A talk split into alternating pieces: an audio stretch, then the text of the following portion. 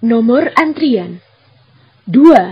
Silahkan menuju instalasi farmasi.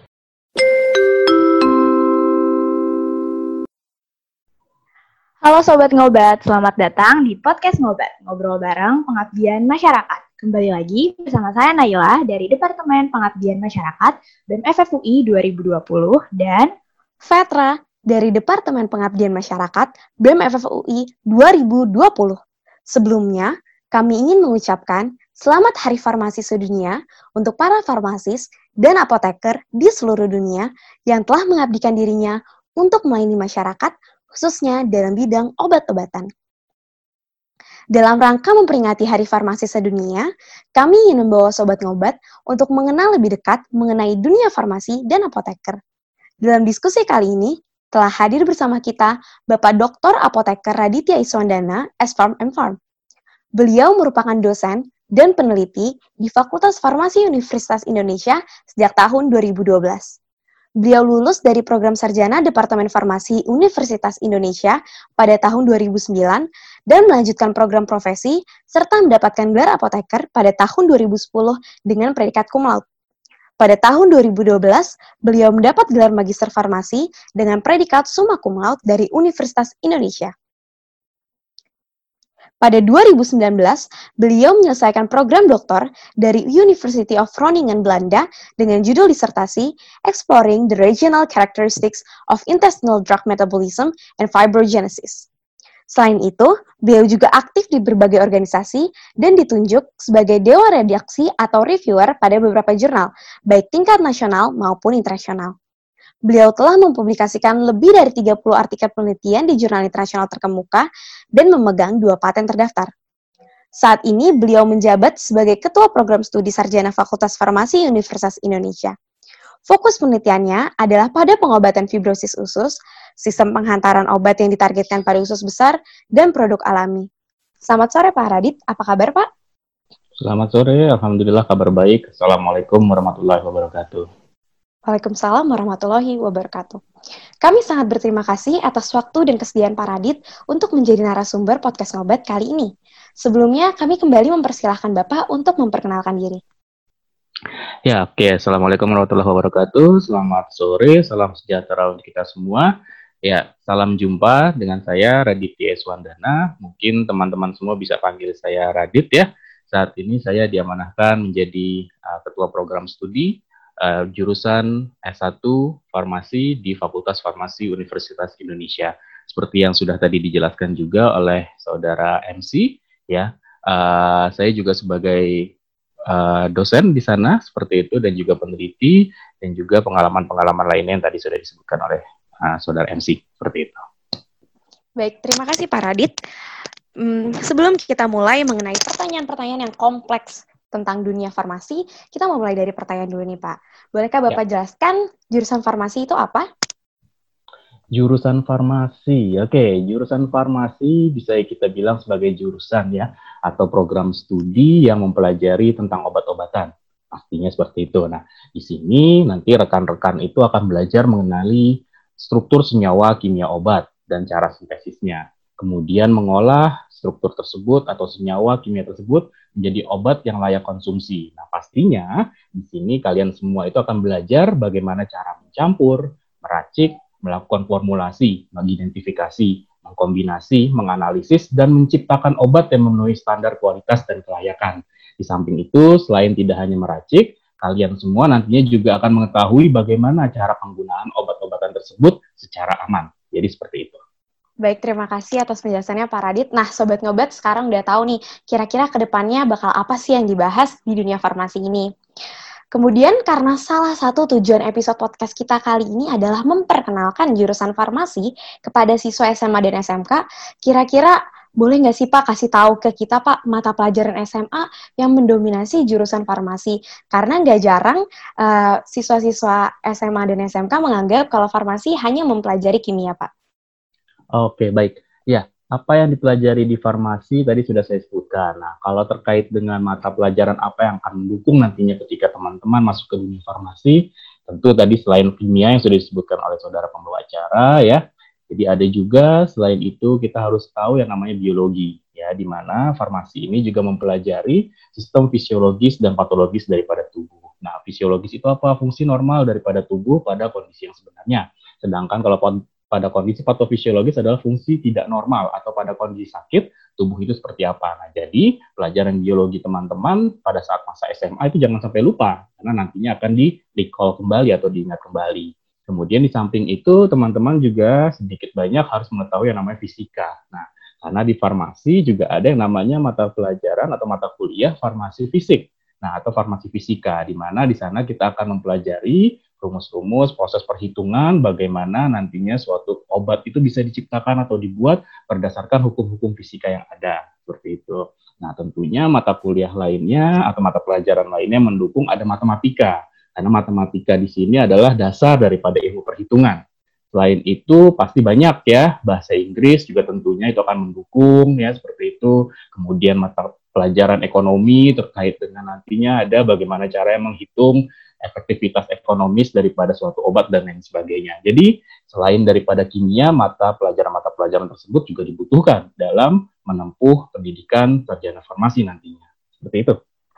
Ah, begitu Pak. Nah, gitu tuh Sobat Ngobat. Ternyata nggak kimia doang yang kita pelajarin di sini, tapi semua pelajaran seperti biologi, fisika, bahasa Inggris, dan matematika juga mendukung dunia perkuliahan kita. Oleh sebab itu, Sobat Ngobat, jangan kabur ke farmasi karena kalian mau hindari fisika ya. Nah, lanjut ya Pak. Kalau mata kuliah Pak, ada apa aja sih di jurusan farmasi ini? Mungkin bisa disebutkan mata kuliah inti yang farmasi banget, itu ada apa aja tuh Pak? Oke, mata kuliah farmasi banyak sekali ya. Kalau kita lihat di farmasi sendiri ya standar daripada program sarjana kalian nanti akan menempuh 144 SKS seperti itu. Tetapi mata kuliah yang farmasi banget ada yang namanya farmasetika ya, farmasetika dasar di mana kalian mempelajari bagaimana cara untuk meracik obat.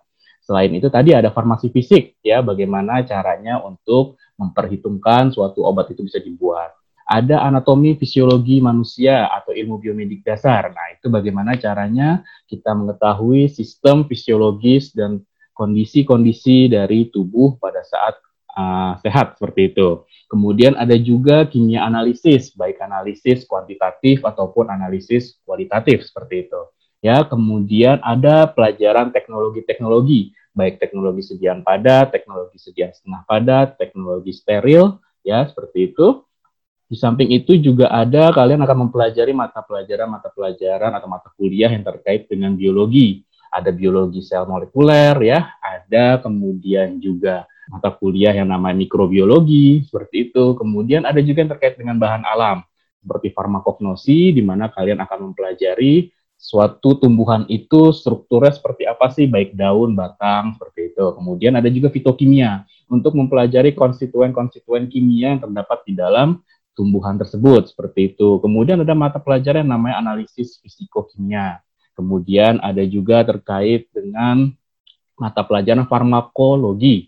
Nah, farmakologi ini mempelajari mengenai uh, suatu nasib obat nanti di dalam tubuh seperti apa, administrasinya, ya kemudian metabolismenya, ekskresinya, itu bagaimana kita pelajari di sana. Kemudian ada mata pelajaran mata pelajaran pendukung lainnya, tentunya yang masih berhubungan dengan farmasi. Selain itu, yang berhubungan dengan farmasi itu tidak hanya selalu obat loh. Jadi ada juga kaitannya dengan kosmetik. Nah, di sana kalian juga bisa belajar yang namanya kosmetik seperti itu. Membuat suatu sediaan kosmetik yang baik, kemudian yang berhasil yang yang tepat guna sehingga memiliki efek estetik yang baik. Selain itu, kalian juga akan mempelajari bagaimana cara membuat suatu obat tradisional tadi, karena kita belajar juga mengetahui bagaimana kita menghasilkan ekstrak dengan menarik suatu senyawa kimia dari suatu tumbuhan. Dan yang terakhir kalian juga bisa mempelajari terkait dengan pangan atau makanan seperti itu ya atau teknologi kaitannya dengan nutrasetika. Seperti itu. Jadi banyak yang kita pelajari di farmasi.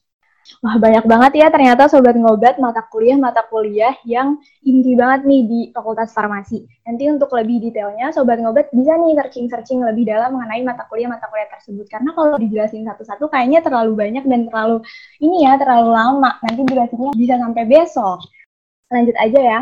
Uh, ini nih Pak, pertanyaan yang sering banget bikin bingung. Perbedaan iya. antara farmasis dan apoteker. Dan setelah mereka lulus nih Pak, prospek kerja yang membedakan antara farmasis dan apoteker itu sendiri itu apa tuh Pak? Oke, kalau ditanya mengenai beda antara farmasis dengan apoteker, jawaban saya adalah sama, seperti itu. Karena ini hanya istilah saja, di mana farmasis itu kan berasal dari bahasa Inggris ya, namanya pharmacist, seperti itu.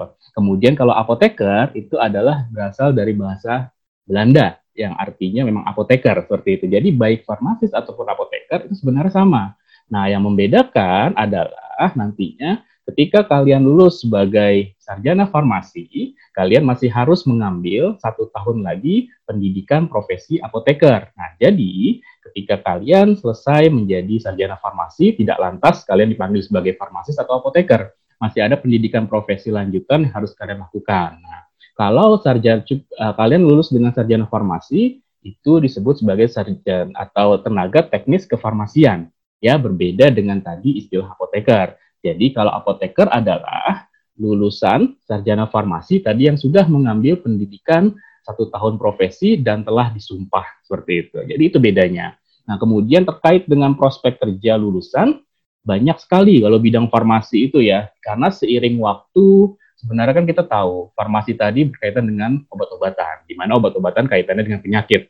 Berarti selama penyakit itu masih ada di muka bumi, seperti itu pastinya uh, kaitannya dengan bidang kerja farmasi tentunya masih akan berkembang ya dan membutuhkan penanganan yang tepat. Nah, lulusan program studi farmasi tadi setelah mendapatkan gelar apoteker, pastinya dia tidak melulu ada di apotek seperti itu. Kalau kita tahu kan apoteker berarti korelasi dengan apotek, tapi tidak. Tapi dia juga dibutuhkan bisa di rumah sakit seperti itu, di laboratorium ya, ataupun di laboratorium klinik dan di klinik. Kemudian berikut juga lulusan farmasi itu bisa dan dibutuhkan di berbagai lembaga penelitian ya, baik swasta maupun pemerintah. Dan juga di pemerintahan bisa di Badan Pengawas Obat dan Makanan, di Kementerian Kesehatan atau Kemenkes seperti itu. Dan yang pasti ada juga terkait dengan di sektor industri baik industri obat, ya, industri makanan, industri kosmetik, dan terakhir lulusan farmasi itu juga bisa dapat berkarir sebagai pengembang obat-obatan, konsultan, dan juga bisa jadi sebagai manajemen mutu. Jadi banyak sekali memang untuk bidang kerja lulusan prospek jurusan farmasi. Seperti itu. Baik, Pak. Nah, sebelum lanjut, mau ngasih tahu dulu nih, untuk episode 2 ini, Podcast Ngobat sempat membuka Q&A untuk para sobat ngobat yang ingin bertanya, mungkin karena penasaran tentang dunia farmasi dan apoteker. Jadi nanti ada beberapa pertanyaan yang dibacakan berdasarkan pertanyaan sobat ngobat di rumah. Kayak salah satu ini nih pertanyaannya. Ada nggak sih mata kuliah yang ngajarin anak farmasi cara baca tulisan dokter di resep? Gimana tuh Pak ah, jawabannya? Oke, okay. seru nih ya pertanyaannya ya. ya, ketika kalian nantinya berprofesi sebagai apoteker, pasti keahlian yang dibutuhkan adalah bagaimana cara membaca tulisan dokter, ya. Seperti kita tahu mungkin ya sampai saat ini juga masih ada tulisan dokter yang cukup sulit untuk dibaca seperti itu. Nah, untuk uh, kapan dan di mana kita mempelajari itu ada nama mata kuliah yang namanya farmasetika di sana. Hmm. Nah, jadi nanti kalian juga di, akan diajarkan bagaimana caranya untuk membaca resep tersebut seperti itu. Jadi nanti kita akan memberikan suatu resep, itu resepnya adalah real, memang yang kita terima dari lapangan, seperti itu. Kemudian kalian nanti bisa membaca bagaimana resep itu harusnya dibuat dan disediakan. Mulai dari bagaimana caranya menentukan obat tersebut yang diminta oleh dokter itu apa, kemudian kekuatannya berapa, bagaimana cara pembuatannya, sampai dengan sediaan tersebut bisa kita buat, seperti itu. Nah, karena tentunya permintaan dari dokter itu yang harus membuat adalah seorang apoteker seperti itu. Jadi ada mata kuliah yang mempelajari itu. Di samping farmasetika ada juga namanya pelayanan kefarmasian. Nah, di pelayanan kefarmasian ini pula juga akan disampaikan bagaimana setelah sediaan itu jadi dibuat oleh seorang apoteker, apoteker itu harus bisa memberikannya dan menerangkannya kepada pasien agar pasien tersebut mendapatkan informasi cara penggunaan obat yang tepat. Seperti itu. Tuh, sudah kejawab ya Sobat Ngobat. Nah, Sobat Ngobat, kalau tadi udah udah mengetahui tentang pelajaran-pelajaran dan perbedaan tentang farmasi dan apoteker, begitu juga sudah disinggung oleh para dit sebelumnya bahwa farmasi di bagian J2, yaitu farmasi klinis dan farmasi industri. Boleh nggak Pak jelasin mengenai perbedaan di antara keduanya dan kelebihan serta kekurangan masing-masingnya? Oke, baik. Kalau perbedaan di antara keduanya tentunya kita bisa melihat dari istilah yang digunakan ya.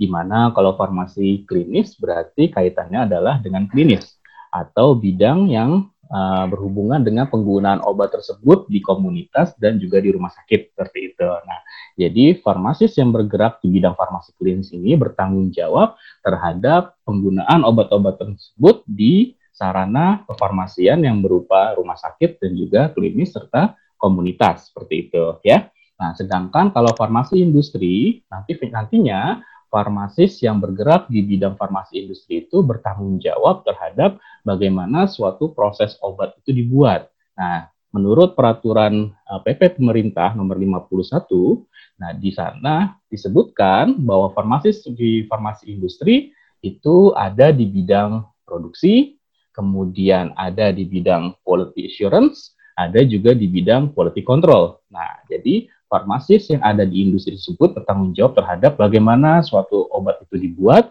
bagaimana suatu obat itu dijamin mutunya, dan bagaimana suatu obat itu dikontrol obatnya. Nah, terkait dengan kelebihan dan kekurangan, saya rasa ya masing-masing pastinya ada plus dan minusnya, ada cost and benefitnya seperti itu. Nah, di sini tergantung daripada minat teman-teman semua, apakah memang ingin terjun di bidang klinis tadi yang berkaitan dengan rumah sakit di komunitas ataupun di apotek seperti itu ya, atau teman-teman memang ingin bekerja nantinya di industri. Nah, itu hanya sekedar minat saja seperti itu. Nah, masih mengenai industri nih Pak, ada pertanyaan dari sobat ngobat yang berasal dari jurusan lain ada nggak sih Pak kemungkinan tumpang tindih lapangan pekerjaan antara anak jurusan farmasi, kimia, teknologi pangan, dan sebagainya? Oke, wah ini pertanyaannya berat nih ya. Ya, kaitannya dengan pertanyaan tersebut, kalau tumpang tindih, sebenarnya bukan tumpang tindih ya, artinya beririsan ada, seperti itu ya. Di mana tadi sudah saya jelaskan di awal bahwa bidang kerja farmasi itu bukan hanya di bidang obat, seperti itu ya, bisa di kosmetik, kemudian bisa juga kaitannya dengan di ya, industri obat tradisional dan juga di makanan. Nah, tentunya bidang-bidang yang seperti kosmetik ataupun makanan itu bisa ditempati uh, juga dari teman-teman yang berasal dari jurusan lain. Nah, tetapi yang perlu diingat adalah bahwa dalam bidang-bidang tersebut tetap membutuhkan seorang apoteker ya di mana ada kewajiban untuk bidang-bidang itu minimal dimiliki uh, di apa ya artinya ada satu orang apoteker di industri tersebut yang bertanggung jawab terhadap kelangsungan uh, industrinya seperti itu. Nah, oleh karena itu sebenarnya kalau kalian nantinya masuk ke dunia farmasi itu tidak perlu khawatir ya nantinya akan bersaing dengan eh, teman-teman uh, dari jurusan lain karena tentunya memang ini adalah bidang kalian apalagi kalau seandainya nanti industrinya itu adalah industri obat. Nah, kalau industri obat tentunya pasti kalian memiliki hal-hal yang tidak dimiliki oleh jurusan lain. Tentunya misalkan, kalau kita berbicara mengenai tadi kosmetik, bagaimana cara proses pembuatannya, mungkin jurusan lain juga tahu. Tetapi bagaimana cara untuk menjamin mutunya dan mengontrol kualitasnya, kalian lebih tahu dibandingkan dari jurusan-jurusan lainnya. Mungkin seperti itu, ya. Nah, begitu Sobat Ngobat, kalau kalian takut nggak dapat lapangan pekerjaan, duh jangan deh, karena farmasi nyatanya sangat dibutuhkan di berbagai macam lapangan pekerjaan. Berikutnya, setelah mengenal mengenai dunia farmasi dan apoteker, tentunya kita juga mau mengenal lebih dekat dengan narasumber kita. Boleh Pak uh, dijelaskan atau berikan uh, alasan mendasar, motivasi dasar Bapak, waktu Bapak memilih untuk fokus di farmasi, mengambil studi farmasi? Oke, Kenapa saya ingin ambil jurusan farmasi? Karena waktu itu memang jelas saya SMA-nya berasal dari IPA ya, karena zaman saya dulu ada IPA, IPS, dan IPC seperti itu. Nggak tahu, mungkin sekarang juga masih ya seperti itu. Nah, di mana jurusan farmasi ini salah satu jurusan IPA. Nah, di samping itu saya juga tertarik dengan yang namanya bidang kesehatan. Nah, bidang kesehatan tentunya kan ada selain farmasi ada juga kedokteran seperti itu ya, kedokteran gigi, kemudian juga ada perawatan, kesehatan masyarakat. Tetapi kenapa saya tertarik dengan farmasi? Karena di farmasi ini tentunya uh, bidang ilmu yang dipelajari tidak hanya kaitannya dengan kimia tadi, ya. Kalau dulu farmasi itu berada di MIPA seperti itu. Jadi memang ada di, di bawah Fakultas Matematika dan Ilmu Pengetahuan Alam. Nah, jadi artinya ada kegiatan-kegiatan yang terkait dengan laboratorium itu juga cukup banyak di farmasi. Nah, itu saya tertarik dulu terkait dengan kegiatan-kegiatan laboratorium ini. Dan juga selain itu, uh, kita tahu bersama bahwa prospek kerja farmasi itu sangat luas seperti itu dan ini sangat menjanjikan dahulu sehingga saya tertarik untuk memasuki dunia farmasi ini seperti itu. Nah, Pak, karena salah satu tujuan dari uh, podcast ngobat ini adalah menggaungkan bangga sebagai menjadi farmasi, boleh ceritain nggak Pak? Mungkin satu dua hal yang membuat Bapak bangga banget jadi farmasi atau apoteker? Oke, bangganya sebagai seorang apoteker tentunya satu, kita termasuk tenaga kesehatan, ya, di mana tenaga kesehatan itu di Indonesia bisa dihitung oleh jari, seperti itu, ya kita sebagai tenaga kesehatan tentunya sangat dibutuhkan. Apalagi dalam kondisi pandemi seperti ini, tentunya profesi tenaga kesehatan itu sangat mulia, ya, seperti itu. Nah, oleh karena itu, sebagai tenaga kesehatan ini kita harus bangga bahwa kita bekerja untuk masyarakat, seperti itu, untuk lingkungan sekitar kita, dan kita adalah salah, satu tenaga yang memang dibutuhkan kaitannya dengan kesehatan. Nah, kemudian di samping itu, kenapa saya memilih farmasi juga? karena bidang kesehatan ini tujuannya sangat mulia. Kita membantu untuk menjaga kesehatan orang-orang yang kita sayangi, seperti itu, ya. Atau bahkan kita berhubungan dengan pasien. Nah, ini yang saya sangat suka sebenarnya, ya.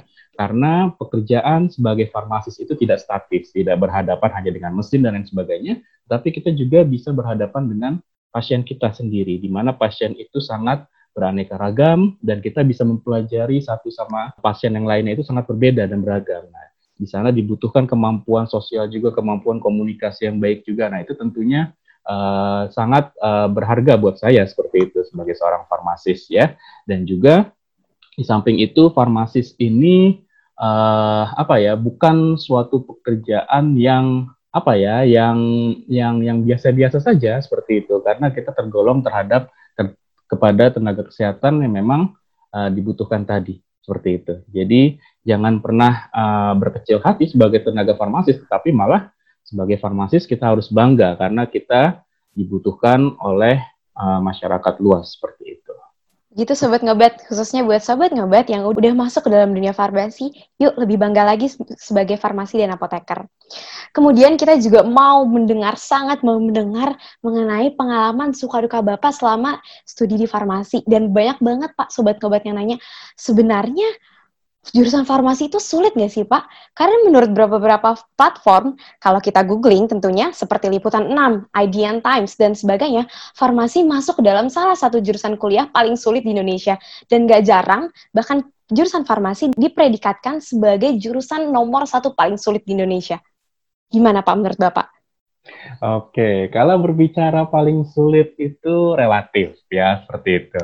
Karena tiap orang itu punya minat ya punya kesukaan dan punya tingkat kesulitannya masing-masing seperti itu. Nah intinya jurusan apa pun kita harus enjoy ya. Pertama kita sudah memilih. Nah ketika kita memilih dan kita sudah mencoba dan masuk ke dalam bidang yang kita pilih itu maka kita harus enjoy. Kita harus suka kita harus apa ya uh, berusaha untuk membuat segala sesuatu itu menyenangkan seperti itu nah, kalau tadi banyak ya di berita-berita kita berbicara mengenai jurusan farmasi itu sulit, oke saya admit, saya menyatakan itu benar seperti itu ya. Karena apa? Karena benarnya itu satu terkait dengan pertama, ketika kalian diseleksi masuk ke jurusan farmasi di universitas mana pun, jurusan farmasi itu termasuk salah satu jurusan dengan tingkat keketatan yang cukup tinggi. Artinya ketika kalian sudah masuk dan berhasil menjadi seorang mahasiswa farmasi, itu sangat bangga karena kalian sudah bertarung melawan puluhan ribu orang lain atau calon mahasiswa lain di luar sana. Seperti itu. Itu satu kebanggaan kalian, pertama menjadi seorang mahasiswa formasi. Kemudian yang kedua, ketika dinyatakan sulit, ya memang mungkin sulitnya itu kaitannya dengan tadi, di mana walaupun kita jurusan kesehatan, tetapi sangat banyak mata kuliah yang kaitannya dengan praktikum, seperti itu. Ya bahkan banyak mahasiswa saya menyatakan uh, hampir sepertiga usianya itu tua di laboratorium, seperti itu. Ya, tapi itu memang kenyataannya ya seperti itu. Karena bisa dibayangkan hampir tiap hari itu kalau dalam struktur uh, mata kuliahnya kalian ada praktikum seperti itu dan satu mata kuliah praktikum itu biasanya sekitar tiga jam jadi bisa dihitung lah ya usia kalian tuanya di laboratorium seberapa banyak seperti itu. Nah, tetapi uh, di samping itu juga itu ada uh, apa ya kesukaan-kesukaan uh, tersendiri lainnya ya di mana dunia farmasi ini sangat bergeraknya sangat cepat, sangat dinamis seperti itu ya. Di samping itu tadi kita juga belajar yang nama ilmu kesehatan, kemudian ilmu alam juga di sana, sehingga ini harus bisa dikombinasikan dengan baik seperti itu untuk mendapatkan tadi kebahagiaan-kebahagiaan yang bisa kita temukan di jurusan tersebut seperti itu ya. Jadi artinya ketika kalian sudah masuk ke jurusan farmasi atau jurusan apa pun, intinya cintai jurusan tersebut ya, kemudian berusaha dengan sebaik-baiknya untuk dapat menyelesaikan jurusan tersebut dengan baik. Itu ya. Nah, Pak, banyak banget juga sobat ngobat, khususnya mahasiswa Bapak. Penasaran, Pak, uh, gimana sih cara Bapak bertahan di farmasi dan kemudian boleh Pak ceritain satu dua pengalaman yang paling berkesan banget buat Bapak di farmasi? Entah itu pengalaman sedih, pengalaman bahagia kan? Silakan, Pak. Wah, ini buka buka masa lalu ya. Oke, ya. Kalau ditanya seperti itu, ya saya ada pengalaman yang cukup mengesankan dulu ya ketika kuliah di farmasi. Ya, ada salah satu mata kuliah yang kalau kita tahu kan kalau mahasiswa farmasi sebelum praktikum ataupun pasca praktikum itu mengerjakan jurnal, ya enggak? Ya kan? Tuh ya. Jurnal itu bisa seabrek bahkan kalau dikoleksi itu bisa jadi primbon atau kalau mahasiswa farmasi tahu bisa mengalahkan tebalnya Martindale gitu ya. Nah, jurnal-jurnal tersebut kan harus diselesaikan sebelum praktikum itu terkait dengan jurnal kotor seperti itu. Nah, kemudian setelah itu kalian harus membuat laporan ya yang namanya jurnal bersih atau laporan praktikum. Nah, saya pernah ada pengalaman terkait dengan laporan praktikum itu karena cukup banyak, terus saya nggak tidur. Ya, seperti itu. Saya nggak tidur untuk mengerjakan jurnal tersebut sampai dengan pagi, kemudian sholat subuh, yang kemudian lanjut lagi kuliah. Seperti itu. Jadi benar-benar lost malam itu saya nggak tidur. Alhasil paginya di kuliah yang lain, alhamdulillah jurnal tersebut selesai. Tetapi karena malamnya tidak tidur, saya duduk di bangku paling depan. Ya tahu ya namanya anak farmasi, pasti kan bangku paling depan itu dikosongin ya seperti itu. Karena kan itu zona-zona uh, istilah zona-zona dementor lah ya. Itu kecupan langsung dari dosen bisa di situ gitu kan. Nah, kemudian saya duduk di depan karena kursi kosong itu emang cuma ada di situ. Nah, akibatnya karena ngantuk, saya tertidur. Saya tertidur pas tepat di depan dosennya seperti itu. Sampai saya diketuk, dibangunkan, saya kaget ternyata saya sudah tidur sekitar sekitar 10 menit ada kali seperti itu. Ya itu pengalaman yang cukup uh, apa ya berkesan menurut saya dan ya saya juga baru menceritakannya di sini ya buat pengalaman bersama. Artinya gimana? Artinya memang membagi waktu itu cukup penting seperti itu ya. Mungkin teman-teman kakak-kakak kelas kalian yang sudah masuk jurusan farmasi punya pengalaman berkesan lainnya. Tapi apa pun yang kalian lakukan di farmasi itu anggap saja itu sebagai pengalaman berharga, kemudian pengalaman yang menyenangkan yang nantinya bisa kalian sharing bersama teman-teman pada saat reuni dan juga bisa kalian sharing juga kepada nanti anak cucu kalian. Mungkin seperti itu, ya. Ah, terima kasih ya Pak atas pengalamannya yang sangat berkesan Pak. Kemudian Sobat Ngobat, maaf sedikit narsis, tapi mendengar jawaban Pak Radit, saya jadi merasa tersanjung menyadari bahwa saya bagian dari farmasi yang orang bilang katanya sulit kembali juga mau mengingatkan Sobat Ngobat untuk yang sudah terjun ke dalam dunia farmasi maupun yang akan terjun ke dalam dunia farmasi, yuk tetap jaga kesehatan dan pinter-pinter ngatur waktu. Duh, kayaknya seru banget ya tadi udah dapat penjelasan sekaligus curhatan-curhatan Paradit selama menjadi mahasiswa farmasi. Nah, lanjut ya nih Pak, ternyata pertanyaan-pertanyaan selanjutnya ini dari Sobat Ngobat nih. Katanya, bisa nggak kita menerima resep dan beli obat langsung ke apoteker tanpa resep dokter? Oke, mungkin saya perlu jelaskan terlebih dahulu ya kaitannya dengan obat tersebut ya, di mana obat itu kalau kalian lihat itu terbagi menjadi empat golongan. Ada yang namanya obat bebas seperti itu, ada yang namanya obat bebas terbatas, kemudian ada yang namanya obat keras dan juga ada yang namanya obat narkotik. Khusus untuk obat yang namanya itu adalah obat keras dan obat narkotik itu sebenarnya tidak bisa dibeli dengan bebas tanpa resep dari dokter Nah, sedangkan untuk obat bebas dan obat bebas terbatas itu terserah. Yang logonya itu adalah lingkaran hijau dan lingkaran biru, itu kalian bebas untuk mendapatkannya di apotek seperti itu ataupun di toko obat biasa. Nah, tetapi untuk obat yang golongannya adalah golongan keras dan golongan narkotik apalagi itu harus menggunakan resep dokter sebenarnya. Kenapa harus seperti itu? Ya karena dalam penggunaannya obat keras ini ada yang namanya dosis maksimum seperti itu ya atau ada batas toksisitas yang perlu diketahui oleh masyarakat.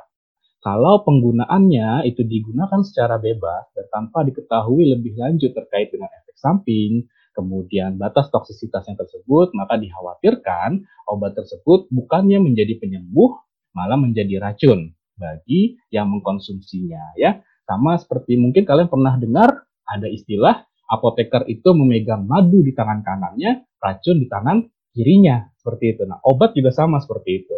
Jadi artinya dalam tataran dosis yang tepat, dia dapat menyembuhkan, tetapi begitu lewat sedikit saja, maka dia akan mematikan. Nah, ini yang perlu kita ketahui di mana untuk obat keras sebaiknya tidak dibeli secara bebas, melainkan kalian harus didiagnosis terlebih dahulu oleh tenaga kesehatan lain, yaitu seorang dokter, baru nanti ketika kalian sudah menerima resep dari dokter tersebut, datanglah ke apotek untuk menerima obat yang sesuai. Seperti itu. Sudah terjawab ya Sobat Ngobat, ternyata tergantung jenis obat itu sendiri ya. Dan jangan lupa catat logo-logo dan jenis-jenis obat yang tadi sudah disebutkan oleh Pak Radit. Masih dari Sobat Ngobat nih Pak, Mungkin sobat ngobat yang bertanya tentang ini sedang memulai usaha buat brand seperti skincare atau obat lainnya. Karena bagaimana sih proses suatu obat dapat memiliki izin BPOM dan dalam prosesnya apakah memerlukan biaya yang cukup mahal?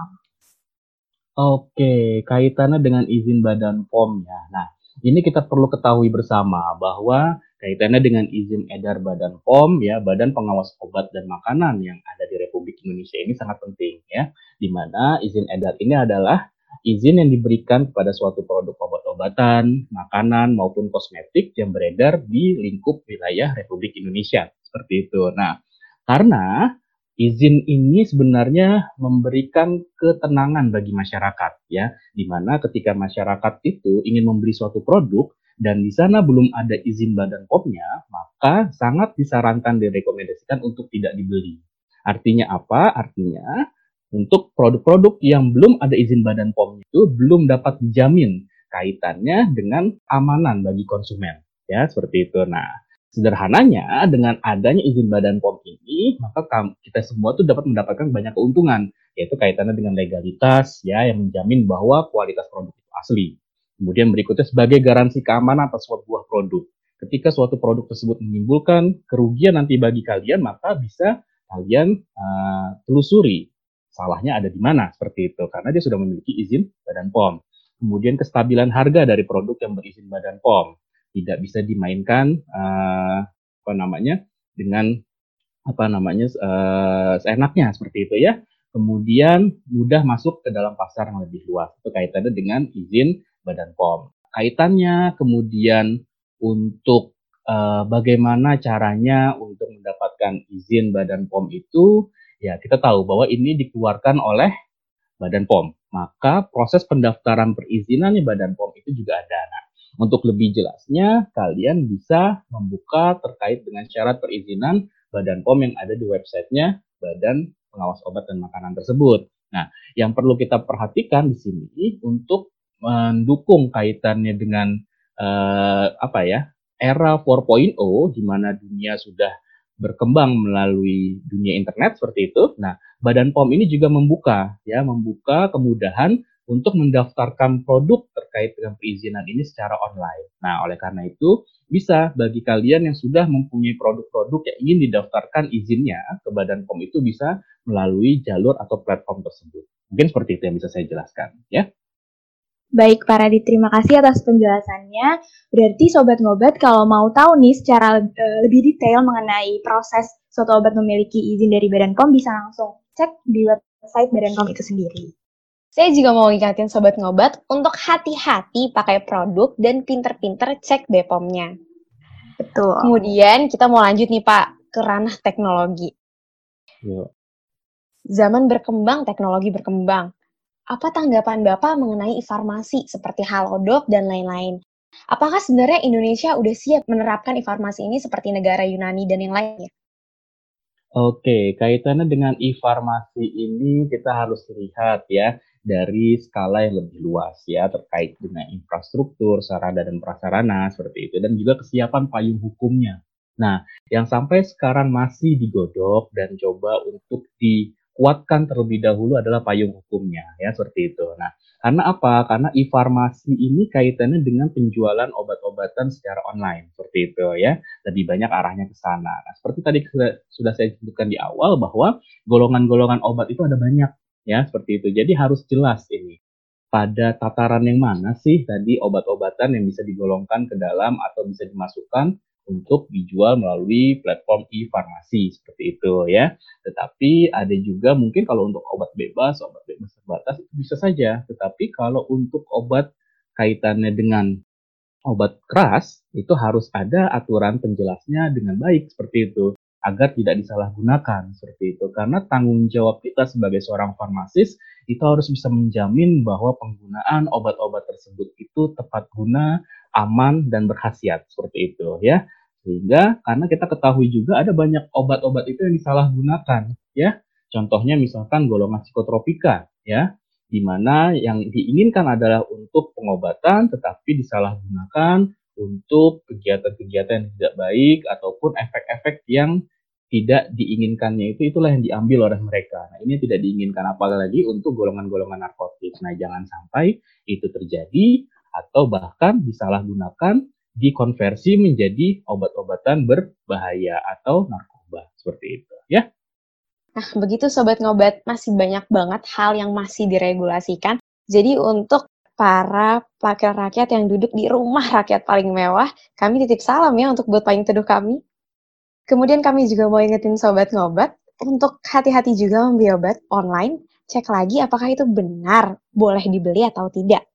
Selain itu Pak, kita udah masuk juga nih Pak ke yang orang bilang revolusi industri 4.0, di mana banyak banget survei yang mengatakan pada tahun 2030 akan banyak sekali pekerjaan-pekerjaan yang musnah dan jenis pekerjaan lain yang akan muncul. Gimana sih Pak masa depan farmasi dalam menghadapi revolusi industri 4.0? Oke, kaitannya dengan revolusi industri 4.0 ini atau 4.0. Ya, memang mau tidak mau pergerakan perubahan revolusi industri ini sudah di depan mata, bahkan sudah terjadi. Dan kalau teman-teman mungkin mendengar, sekarang bahkan sudah berubah menjadi 5.0 untuk beberapa negara seperti itu ya emang untuk Indonesia sendiri agak telat sebenarnya seperti itu ya. Nah, apalagi ini sekarang ada bencana COVID seperti itu ya. Nah, itu sangat uh, berfungsi sekali sebenarnya kaitannya dengan revolusi industri 4.0 ini, di mana kita tahu internet adalah penggerak utama dalam revolusi industri 4.0 ini. Bagaimana dengan farmasi? Nah, farmasi ini juga mau tidak mau itu harus mengikuti perkembangan yang ada seperti itu ya. Karena kalau tidak ikut berkembang atau kita diam dan statis maka akan tergerus oleh pergerakan zaman. Nah, untuk farmasi sendiri kaitannya dengan 4.0 ini di berbagai bidang sudah dimulai. Contohnya tadi kaitannya dengan misalkan bidang farmasi industri. Ada yang namanya industri 4.0 ya untuk farmasi. Jadi segala sesuatu proses yang dilakukan di industri itu sudah sudah berbasis internet.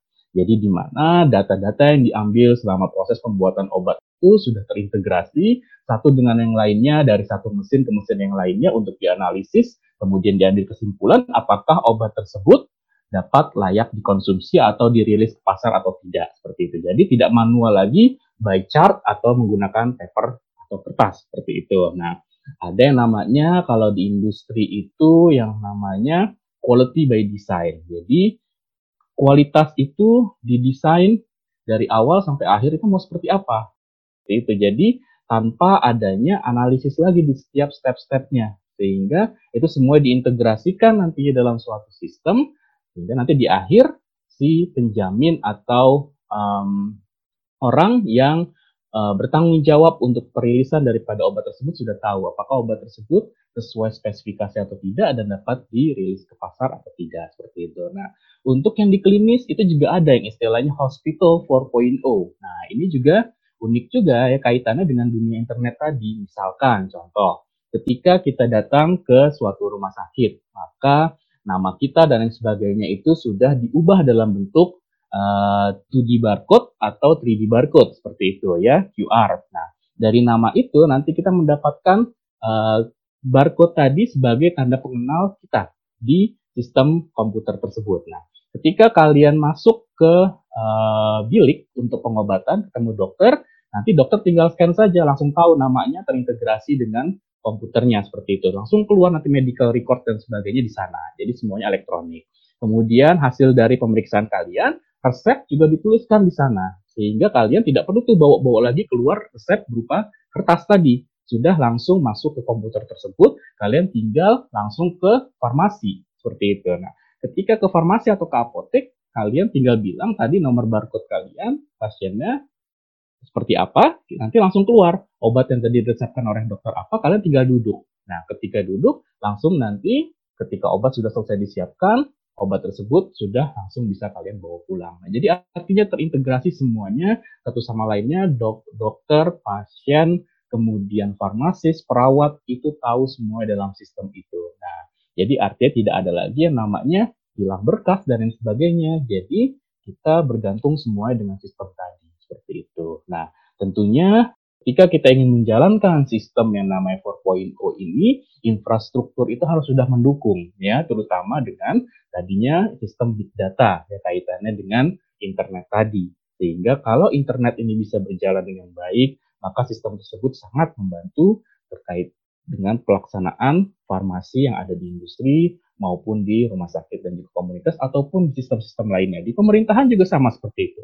Tadi sudah saya sebutkan di Badan POM ada sistem registrasi dengan elektronik seperti itu ya. Kemudian di Kemenkes juga sama. Semua sudah berubah dengan sistem elektronik. Nah, diharapkan di mana pun, kapan pun kita dapat mengakses sistem tersebut dengan baik. Terutama sekarang nih, kalau lagi COVID gini, sangat bermanfaat sekali kan sistem internet tersebut sehingga kita tidak perlu WFO bahkan WFH dari rumah semua segala sesuatu tetap bisa berjalan seperti itu. Nah begitu sobat ngobat kita farmasis dan apoteker gak akan tergerus kok di dalam revolusi industri 4.0 ini. Nyatanya, revolusi industri 4.0 justru membawa kita ke era yang lebih baik. Jadi teman-teman dan sobat ngobet, jangan takut ya kalau kita akan musnah di masa depan. Dengan izin Tuhan, mudah-mudahan kita akan berdiri teguh di masa depan. Wah, ternyata kita udah di penghujung diskusi nih, Sobat Ngobat. Untuk menutup episode ini, kami mau meminta Pak Radit memberikan pesan kepada para pelajar yang ingin masuk ke, ke jurusan farmasi dan juga masyarakat luas. Juga boleh nih Pak, sedikit tips and trick untuk mahasiswa jurusan farmasi agar bisa survive di dunia farmasi.